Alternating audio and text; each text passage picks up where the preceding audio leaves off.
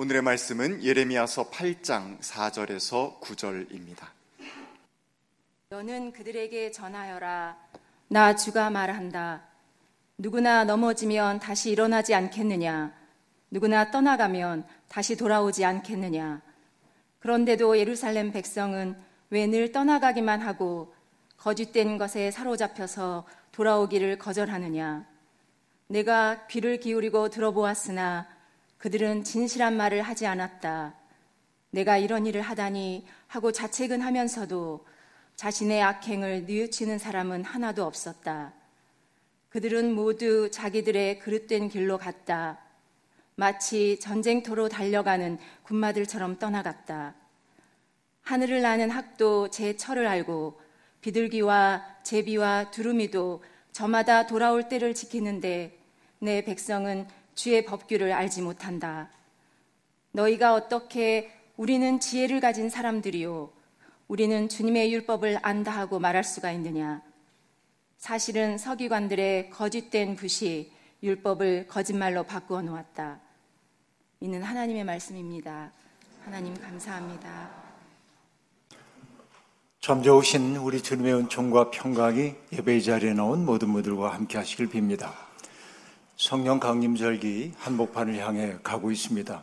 24절호로 얘기하면은 이제 소서절기를 지나서 아, 지금 소서절기 한복판입니다. 대서를 향해 가고 있고 아, 며칠 후면은 아, 삼복더위의 아, 시작인 초복이 곧 다가오게 됩니다. 불쌍한 닭들이 아, 어려움을 겪을 때가 다가오고 있는데요. 아, 농가 원령가는 이맘때를 가리켜서 이렇게 얘기하죠. 대우도 시행하고 큰 비가 때를 따라 내린다라는 말. 더위도 극심하다. 아, 더위가 심하게 찾아오는 때이기도 합니다. 그런가 하면은 초목이 무성하고 아, 이제 녹색의 기운들이 온 세상을 채우고 있는 것처럼 보입니다. 반갑지 않은 손님도 있죠. 파리 목이 득실되니 그렇게 말합니다. 이게 이 시대입니다. 그리고 이 인사의 마지막 이야기는 이렇게 얘기하고 있습니다. 평지에 물이 괜히 악모구리 들끓토다라고 말합니다. 악모구리라고 하는 것은 참개구리가 시끄럽게 운다고 해가지고 아, 붙인 이름입니다. 개구리 소리가 개굴개굴 나는 거 요란스럽죠. 근데 그 구절만 띄우고 보자고 한다면 시청각적인 이미지가 우리 속에 확 떠오릅니다. 시각적 이미지, 청각적 이미지, 그러니까 생명이 아주 흥왕하고 있는 그런 모습을 보여주는 때이고요. 그래서 무덥기는 하지만은 우리의 내면 속에서도 이렇게 뭔가 생명의 기운이 꿈틀꿈틀하면 좋겠다. 이게 이 시대를 맞이하고 있는 저의 마음이기도 합니다. 그러나 다른 한편 생각해 보면 어, 참늘 내가 내 마음 어둡습니다. 이런 말 하는 게 민망하기 이를 데 없는데 이번 주간에도 제 마음이 참 어둡습니다. 왜냐하면 엊그제 발표된 한국 기독교 분석 리포트라고 하는 것을 봤기 때문에 그렇습니다. 2023 한국인의 종교 생활과 의식 조사라고 하는 연구 결과가 발표가 됐습니다. 참담한 마음이 들었습니다. 조사 결과 국민들 가운데 종교가 있다고 응답한 사람들이 36.6%입니다. 그러니까 여러분 과거에 우리가 개신교인들이 어, 국민 4명 가운데 하나라고 자랑을 했는데 어, 이젠 뭐 불교가 됐든 카톨릭이 됐든 무슨 종교가 됐든 내가 종교 가지고 있어요 하는 사람들이 36.6%이고 종교가 없다고 대답한 사람은 이제 63.4%입니다. 이것은 불과 6년 전에 비해서 10%가 아, 이제 종교가 없다고 대답하는 아, 그런 응답자가 늘었음을 보여주고 있는 까닭입니다. 신앙을 버린 까닭이 뭡니까? 이렇게 종교를 떠난 이들에게 물었습니다. 그러자 그들 가운데 40% 정도가 이제 종교에 대한 관심이 없다. 이게 그 대답이었고, 아, 그리고 종교가 우리에게 주고 있는 실망감 때문이다. 라고 대답한 사람들이 28% 정도. 이렇게 본다고 한다면 종교가 사람들에게 주는 실망감보다 더 큰 것은 종교에 대해서 이제 관심 없다. 이렇게 말하는 겁니다. 비판보다 더 무서운 게 무관심이라고 얘기하는데 점점 우리 사회는 세속화 사회를 넘어서 환속화 사회로 넘어가고 있음을 여실히 보여주고 있는 통계입니다. 그 때문일까요? 정기적으로 예배에 동참하지 않은 사람들, 개신교의 경우에 아, 과거에는 11% 정도였는데 지금은 30% 정도가 예배에 정기적으로 참석하지 않는다고 대답을 했습니다. 팬데믹 이후에 3배가량 되는 사람들이 예배당으로 돌아가지 않고 있음을 보여주고 있는 대목입니다. 그런데 가장 충격적인 것은 이 대목입니다. 아, 종교를 가지고 있다고 대답한 사람들에게 자기 종교 말고 다른 종교에 대한 호감도를 묻는 질문에 여기 32.9%의 사람들이 불교에게 호감이 있다 하고 대답했고 28.9% 사람들이 카톨릭에게 호감이 있다고 대답을 했습니다. 4% 차이입니다. 불교에 대한 호감도가 더 높은 것을 볼 수 있는데요. 그리고 유교에 대한 호감을 표시한 사람이 11.3%입니다. 개신교에 대한 호감은 얼만큼 될까요? 다행일까요? 이슬람보다는 조금 낮습니다. 개신교가 그래도 호감이 있다라고 대답한 사람은 6.8%에 불과합니다. 그러니까 여러분 이게 우리의 현실입니다. 뭔가 이 현실에 대한 오해 때문에 이런 일이 빚어지고 있다고 말하고 싶지만 그러나 이런 변명이 그다지 사람들에게 와닿지 않는 게 우리의 현실입니다. 그러니까 교회 바깥에 있는 사람들은 개신교 하면은 매스컴을 통해 보도되고 있는 그 유명자한 목사들이나 교회들 혹은 신자들의 행태를 보면서 저들은 상종하기 어려운 집단이다 이렇게 보고 있는지도 모르겠습니다. 개신교인 하면 떠오르는 게 뭐냐고 물을 때 사람들이 늘 대답하는 게 뭐냐면 배타성, 편협함, 이기심, 광신, 혐오 이런 말들과 개신교인을 탁일치시키고 있는 겁니다. 만약에 내가 교회 밖에 있다고 한다면 나도 또한 이런 말을 했을 것 같은 느낌이 들기도 하는 게 현실입니다. 지금 우리는 어쨌든 중병에 걸려 있다는 사실을 자인하지 않을 도리가 없습니다. 안타까운 일입니다. 주님은 일찍이 이렇게 말씀하셨죠. 짠맛을 잃은 소금은 아무데도 쓸 데가 없으므로 바깥에 내버려져 사람들이 짓밟을 뿐이라고 말합니다. 오늘 우리의 현실이 짠맛을 잃고 밖에 버려져 짓밟히고 있는 것 아닌가 하는 생각을 해봅니다. 이쯤에서 우리들이 내가 잃어버린 것은 무엇인지, 내가 추구해야 하는 것은 무엇인지를 울면서 치열하게 묻지 않는다고 한다면 우리는 그저 이렇게 쇠락의 길을 운명으로 받아들일 수밖에 없을 거다 하는 생각이 드는 겁니다. 스스로에게 물어봅니다. 나는 정말 하나님 믿는 사람 맞나? 나는 예수 그리스도를 믿는 사람 맞나? 여러분 이 질문 스스로에게 진지하게 해보신 적이 있는지요? 오늘 이 질문 앞에 우리가 서 있습니다.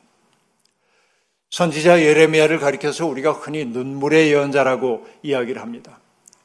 그도 그럴 수밖에 없는 것이 예언자 예레미야는 남왕국 유다가 멸망당하기 직전에 하나님의 일꾼으로 부름을 받았고 멸망당한 후까지 활동을 해야 했던 사람이기 때문에 한 조국이 무너져가고 있는 그 현실을 내다보고 또 그것을 경험해야 했던 선지자로서 그는 눈물을 흘리지 않을 도리가 없었던 것이죠. 그의 눈에는 나라가 망하고 있는 것이 명확하게 보였습니다. 다른 이들은 보지 못하는 것을 홀로 보고 있는 사람들이었습니다. 홀로 보는 자, 홀로 듣는 자, 그들은 외로울 수밖에 없습니다. 아무도 자기에게 귀를 기울이지 않습니다. 그래서 예레미야는 예레미야 8장에서 이렇게 고백합니다. 나의 기쁨이 사라졌다. 나의 슬픔은 나을 길이 없고 이 가슴은 멍들었다. 저 소리, 가련한 나의 백성, 나의 딸이 울부짖는 저 소리가 먼 이국 땅에서 들려온다. 기쁨도 사라지고 슬픔 가눌 길 없고 가슴에는 멍이 든 사람. 바로 이것이 하나님의 마음을 헤아리고 있는 사람의 모습임을 볼 수 있습니다. 아무도 듣지 못하고 있지만은 예레미야는 지금 먼 데서 들려오고 있는 군인들의 아우성 소리가 들려오고 그들에 의해 짓밟히고 있는 백성들의 울음소리가 피눈물이 그들에게 와닿는 거예요. 자기의 가슴 속에. 그래서 그는 예레미야 9장 1절에서 이렇게 말합니다. 살해된 나의 백성, 나의 딸을 생각하면서 내가 낮이나 밤이나 울 수 있도록 누가 나의 머리를 물로 채워주고 나의 두 눈을 눈물 샘이 되게 하여 주면 좋으련만. 자기 머리 전체가 물통이 되어가지고 그 속에 누가 물을 채워줘 한없이 울고 싶다고 예레미야는 이야기하고 있는 것입니다. 그러나 그는 울고만 있지 않았습니다. 어떻게든지 이 상황을 되돌려 보고 싶었습니다. 그래서 예레미야는 예배를 드리기 위해 성전에 오는 사람들 앞에 서서 피눈물을 쏟는 심정으로 하나님의 말씀을 대언했습니다. 예언자 예레미야가 그들에게 외쳤던 이야기는 다른 것 아닙니다.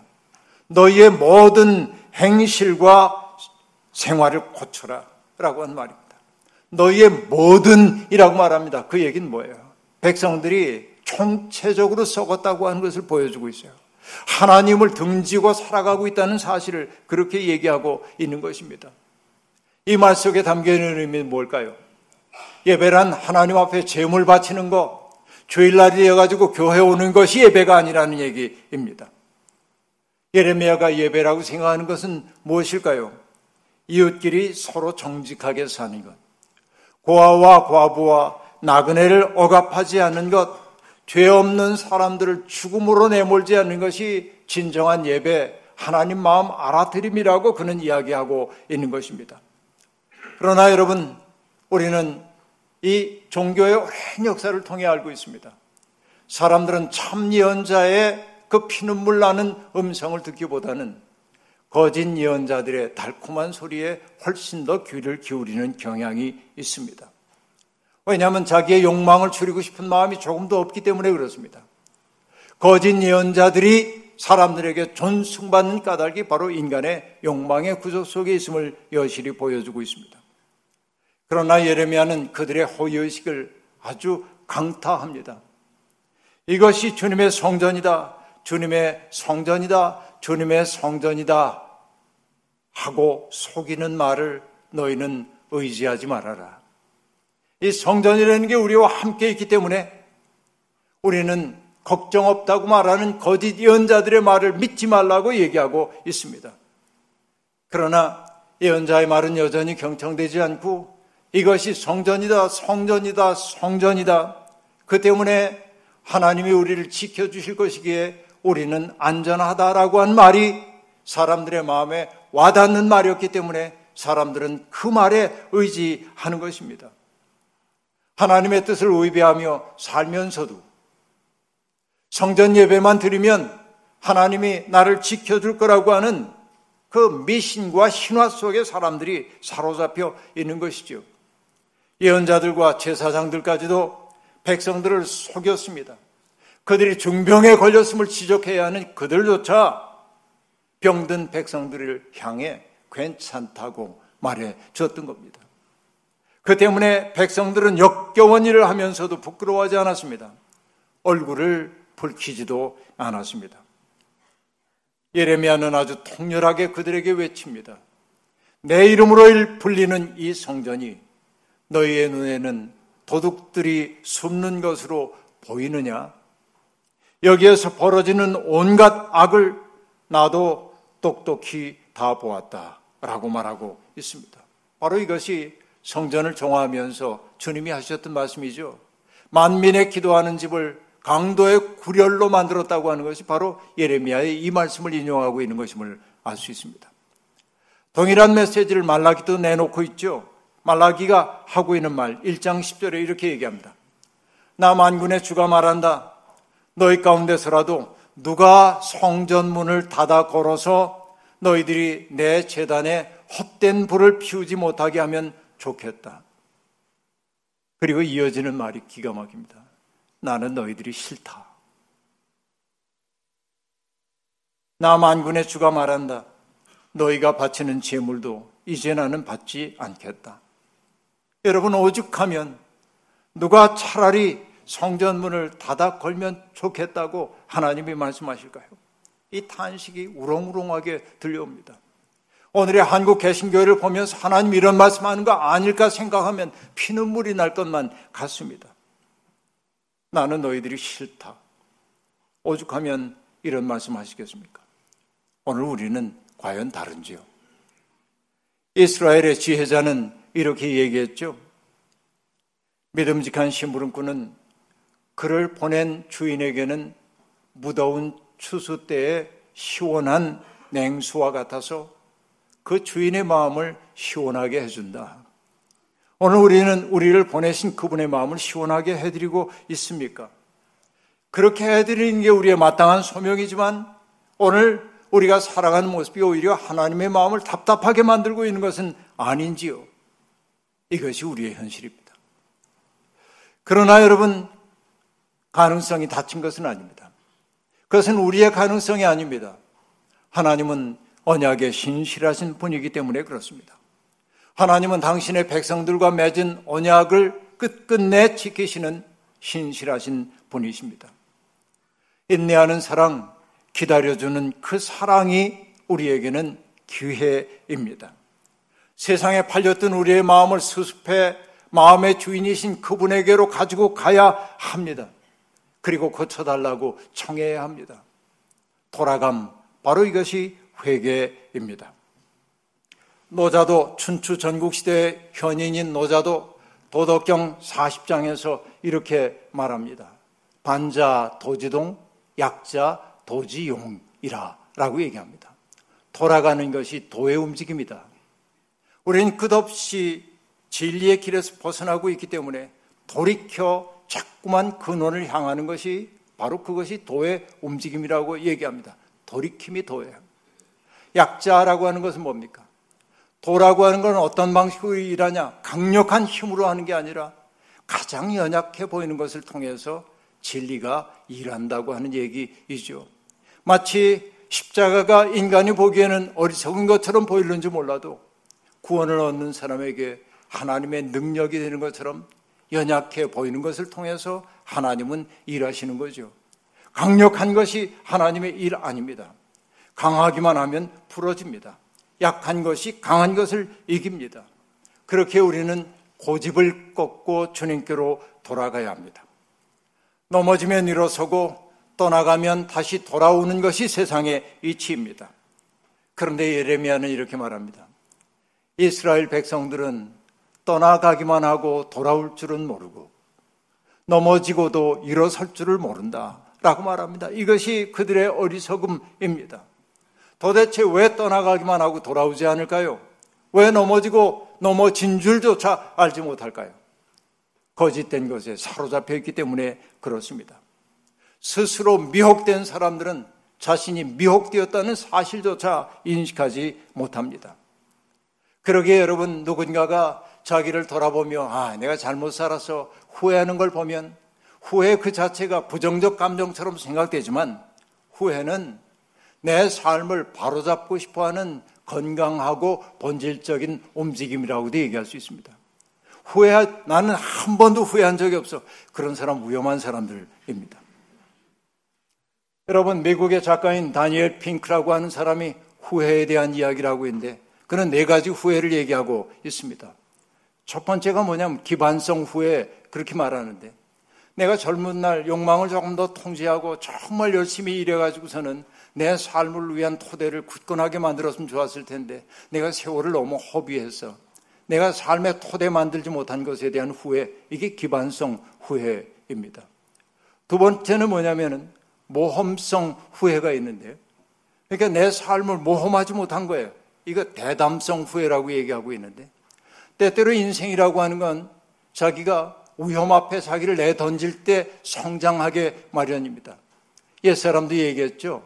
대사 1번 사후소생 그렇게 말하는데 크게 한번 죽어야 그 다음에 살아나는 거예요. 죽지 않으려고 하기 때문에 우리는 뭔가 모험 속에 나를 던지지 못하고 안정된 것 붙들려고 그러다가 사람들이 왜소해지는 경향이 많이 있는데 신앙이란 모험이라고도 얘기할 수 있겠는데 대담한 선택을 하지 못했던 것이 내 삶을 왜소하게 만들었구나 이거 후회하는 거예요. 세 번째는 도덕성 후회가 있습니다. 그때 내가 양심적으로 살아야 했는데, 그때 불의를 보고 내가 침묵해서, 그게 자기에게 검은 그림자가 돼서 내 양심을 압박하는 거죠. 이게 도덕적 후회라고 얘기할 수 있겠습니다. 네 번째 후회는 어떤 것입니까? 관계성 후회입니다. 내가 그때 조금 더 사랑해야 해서, 내가 조금 대범하게 그 사람에게 다가가야 해서 내가 그 사람의 어려울 때 조금 더 따뜻하게 대해야 해서 사랑하지 못한 것에 대한 후회가 있다는 겁니다. 이것은 건강한 후회들인 것이죠. 이런 후회가 없는 난 후회할 것이 전혀 없어. 이것이 정말 문제라고 얘기할 수 있겠습니다. 근데 여러분, 이것을 다른 말로 요약하자면 뭐예요? 하나님 진실되게 사랑하지 못했고 이웃을 진실하게 사랑하지 못한 것에 대한 후회일 거예요. 그러므로 여러분, 후회는 후회로 끝나면 아무 소용이 없는 것입니다.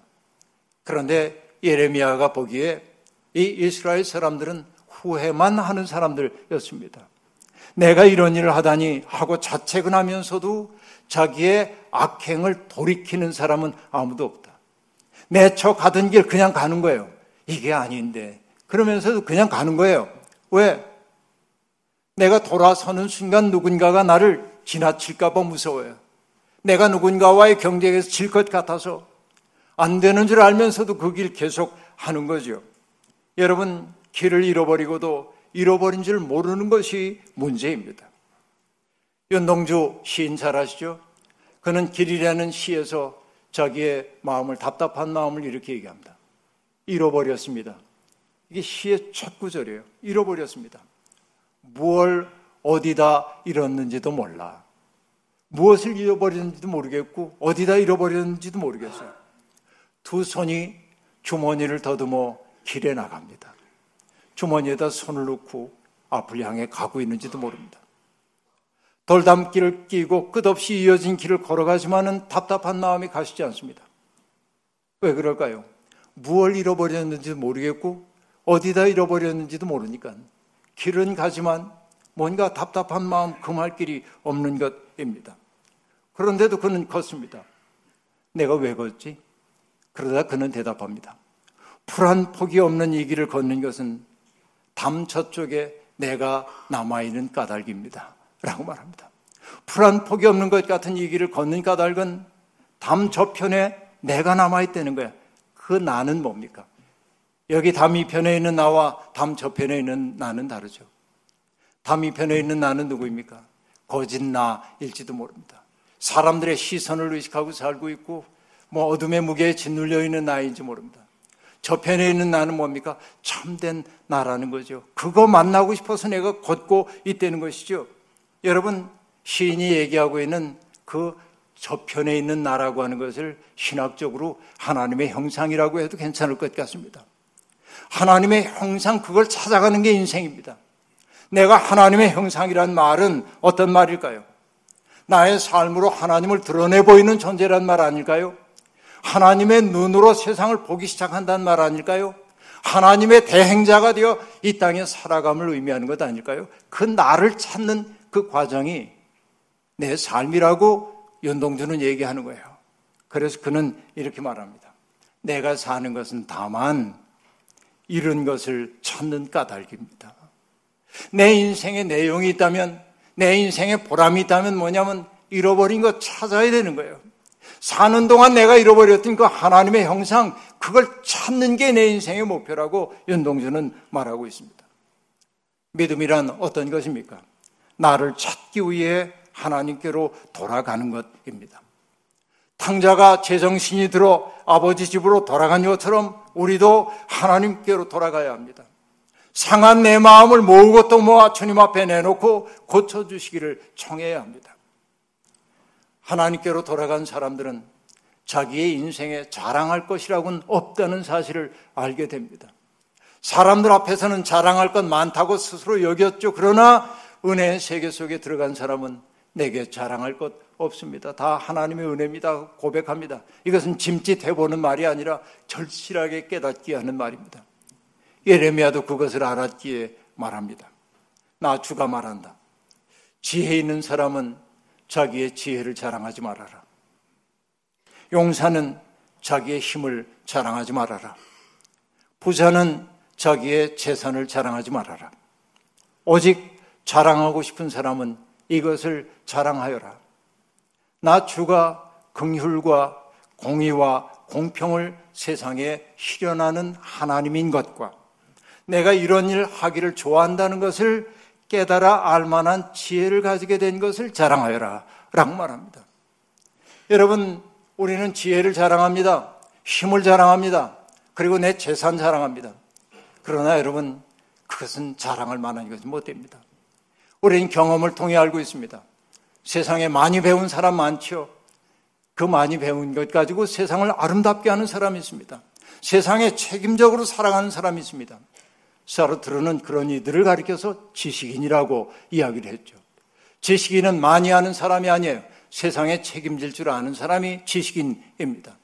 그런데 여러분, 그 많은 지식을 가지고 세상을 아름답게 만들기는 커녕 자기의 이익을 위해 지식을 왜곡하는 학자들도 있습니다. 곡학 아세한다는 말이 그런 것이지요.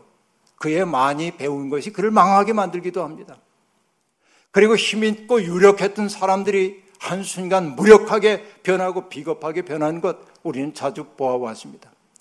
재산이라는 게 편리하게 해주긴 하지만은 그 재산이 우리의 품성을 망가뜨리기도 한다는 사실을 우리는 잘 알고 있습니다. 그건 자랑할 게 못 돼요.